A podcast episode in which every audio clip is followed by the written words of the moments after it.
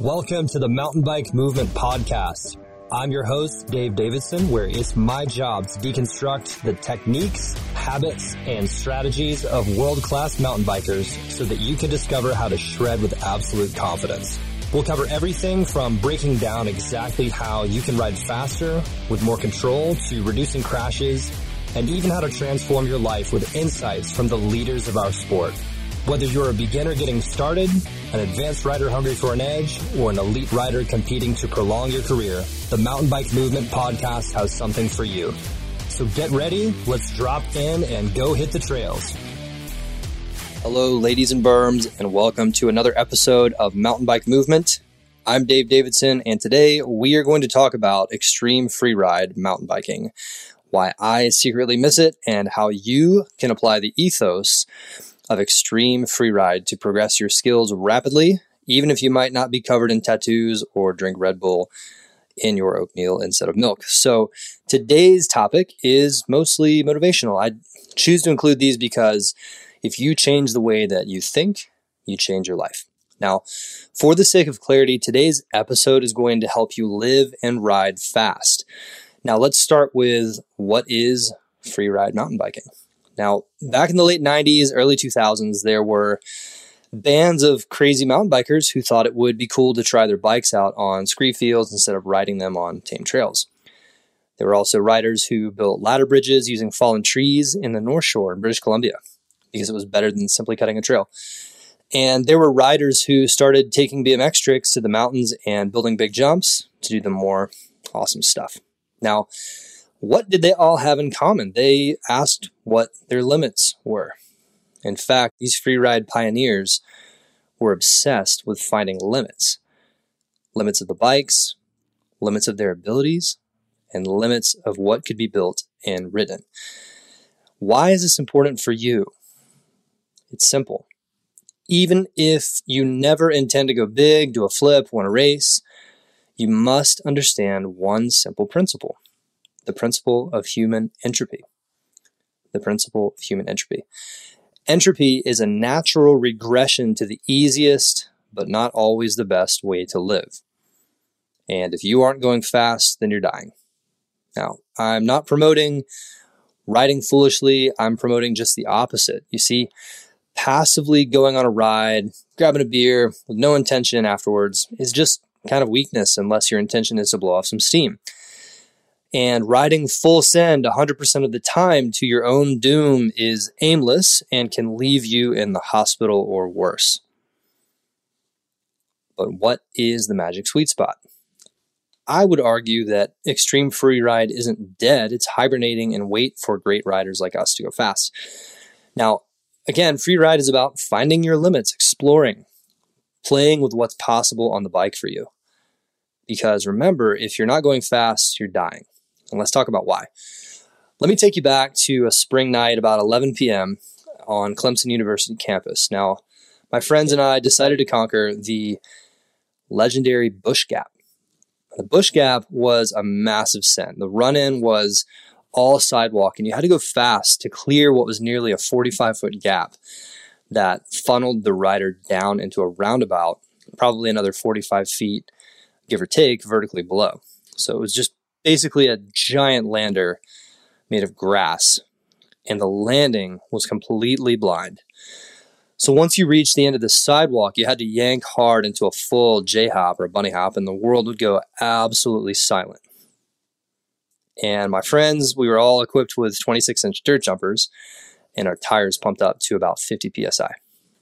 So I followed my friend who had done the bush gap before, knowing that one wrong move and I was pretty much guaranteed at least a broken collarbone or a concussion plus the blow to my confidence. Now, I lined up, I dropped in, and as I pulled up over the bushes, again, you had to jump the bushes to gap the bushes. um, as I tagged my tires on the pull up as I launched, I could feel the entire world of focus. It was just one furious moment of hold on to the bars and hope. And it seemed like I was in the air forever. So I spotted my landing and I slammed down hard. Moments later, I was zipping around the turnaround at the bottom of the hill with my adrenaline absolutely pumping. Now, fast forward to today as we talk about conquering trails and features. Freeride might have a slightly different meaning, but the ethos is the same. And I want to point a finger at one thing that freeride is absolutely not. And I can't stand this. I, I call these people the escape artists. I said earlier that I miss extreme free ride. I miss it. I think the marketing send it boys in the boardroom think they need to tame down riding to make it appeal more to a wider variety of riders, which I get it. But at the same time, the highest and best use of mountain biking isn't just a good time in the woods. I mean, come on, people spend five or 10 grand on bikes nowadays. So the, the bikes, the trails, they're absolute weapons. You know, why not make your riding abilities to match that? So, anyways, I, I just miss the forget about what your bike is. Let's go find the absolute limit of what's possible. So, it's really just the men, women with no goals, no purpose. They just kind of ride because it's cool. They have nothing to offer. Um, I just can't stand that it's a side we all need to contend with too, because you know, no one's above it either. It's what happens to all of us if we aren't careful. Remember the idea of human entropy. That's what I'm talking about. Now, in order to combat human entropy or the tendency to take the easiest but not necessarily the best route to success, I suggest using writing as a tool to become what I call full stack. Now, full stack is a concept of testing extreme limits of what's possible. For me, that's how can I be a fully present dad to my kids? That's how can I provide for my family? How can I be a leader with my work? And how can I test my limits every single time I ride? Now, remember from maybe the last episode when we talked about how you do one thing is how you do everything. Well, if you push yourself to your absolute limits, like I did when I was sending the bush gap, then it's possible to discover other ways to take the same mentality to other areas of your life. Now, I follow a simple three step process, or if you're Canadian, process to develop my full stack of skills. Now, step number one is desire. Desire, according to medium.com, is to feel a lack of stars.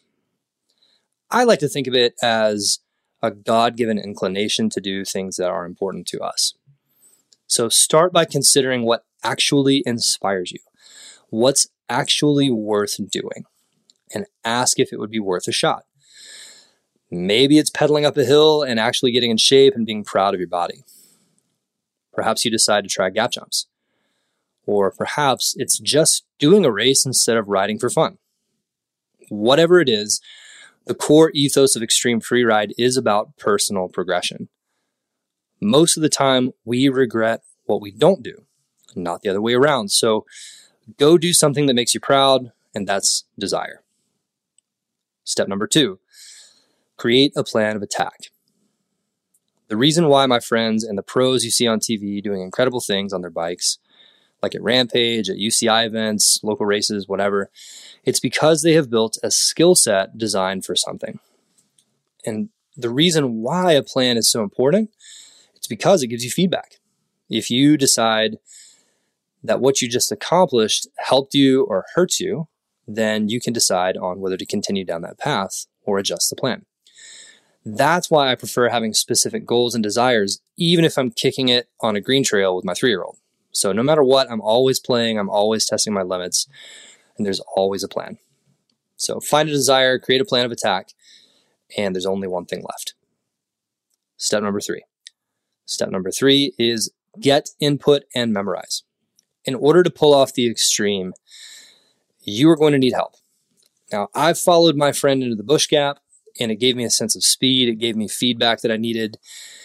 And it's a great short term fix, especially if you're a visual learner to follow someone into something. Other ways to learn, though, are to get lessons, get coaching, actually study the art of riding your bike. Now, when you follow this process as I did, I believe it can help you progress your writing rapidly if you do so choose. Now, that's all for this episode. Tune in next episode. I'm going to talk a little bit about process versus tips and how you can get the most out of your writing with regards to building a system for getting better. Now, thanks for joining us today. Also, check out the show notes for free apps, free groups, that help you move like an athlete so you can ride like a pro, even invitations to work with me and my coaches one on one. Keep an eye on that, and we'll see you on the next episode. Thanks. Hey everyone, this is Dave again. Thank you so much for listening in. Go ahead and subscribe to the podcast, share with your riding friends, and follow us at mountainbikeacademy.com forward slash podcast. Also, if you love the show, help us help the riding community by leaving us a positive review. This allows more people to see, connect, get inspired, and it makes this world a better place to ride. Thanks so much for your help, and we'll see you on the next episode.